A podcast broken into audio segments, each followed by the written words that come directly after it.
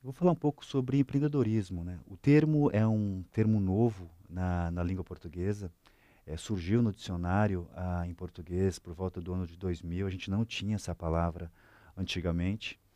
É, e o termo ele vem do, do francês. Né? Ele foi utilizado no, no final do século XVII ah, por um economista chamado Richard Cantillon.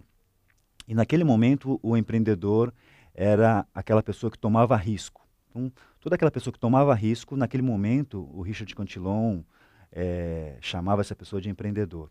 Depois, no século XVIII, teve outro economista francês, é, Jean-Baptiste Say, que ele achava que o empreendedor era, é, era aquela pessoa que aumentava a produtividade, era, era aquela pessoa que pensava diferente para ganhar alguma vantagem, principalmente quando a gente fala de negócio. Né? Ele aumentava a produtividade, criava coisas novas.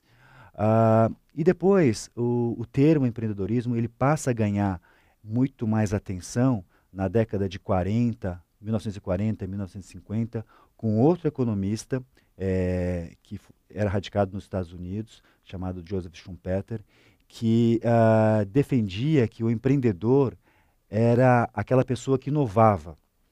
E, e, a definição mais clara que a gente tem hoje, que a gente defende, principalmente eu defendo, é uma abordagem que ela é defendida por Peter Drucker, que ele acredita que nem toda pessoa que abre um negócio, ela é empreendedora. É, se a pessoa ela abre um negócio que já existe, ela já copia o que já tem, é, na verdade ela é, uma, é um empresário, mas não necessariamente está sendo empreendedor. Mas aquela pessoa que pensa diferente, que quer inovar, essa pessoa ela é considerada empreendedora na visão do Peter Drucker, na visão que eu defendo.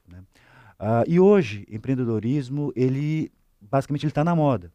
É, entre 60% a 70% dos alunos de graduação, depende muito aí da escola, é, pensam em empreender em algum momento da vida.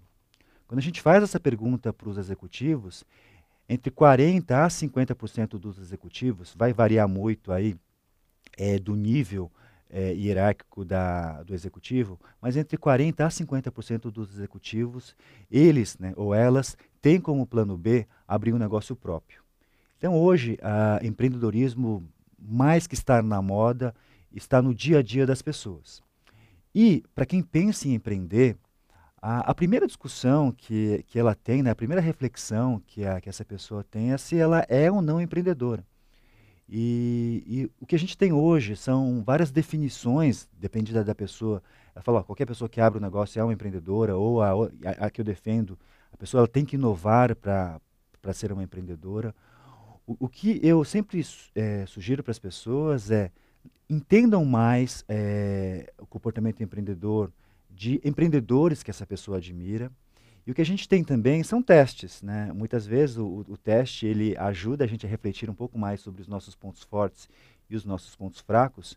É, eu vou estar deixando aqui na descrição desse vídeo alguns links para alguns testes que, se você tiver interesse em, em responder, para ver se você tem um perfil mais ou menos empreendedor e o que você pode melhorar nesse, nesse perfil, eu vou deixar esse, esses testes e aí você mesmo vai responder essa pergunta. Né? Você é empreendedor ou empreendedora? Tem perfil empreendedor? Tem comportamento empreendedor?